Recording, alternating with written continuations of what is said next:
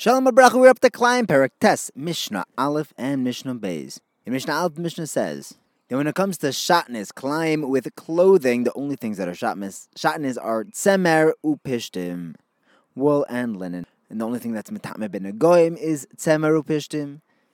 And when kehanim are being meshamish in the Beis Hamikdash, they wear tzemer upishtim. Camel wool and sheep wool that are mixed together if most of it is camel's wool, then it's mutter. But if most of it is sheep's wool, then it's usser. If it's half and half, it's also usser. So too, if you're to mix hemp and pishtan and flax, it's to have the same halachas. That it has to be mostly hemp, mostly canvas, in order for it to be mutter, to mix it with wool.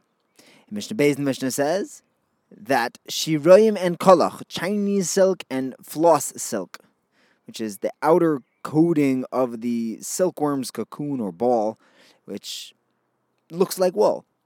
That's not that doesn't have that halachic status of klayim if it's mixed with linen.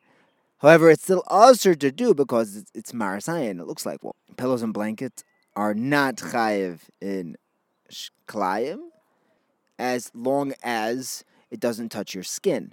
Klayim is allowed to be worn for a moment it's also to be worn, even for a moment, even for an instant. You're not allowed to put it on, even if it's on top of 10 other garments.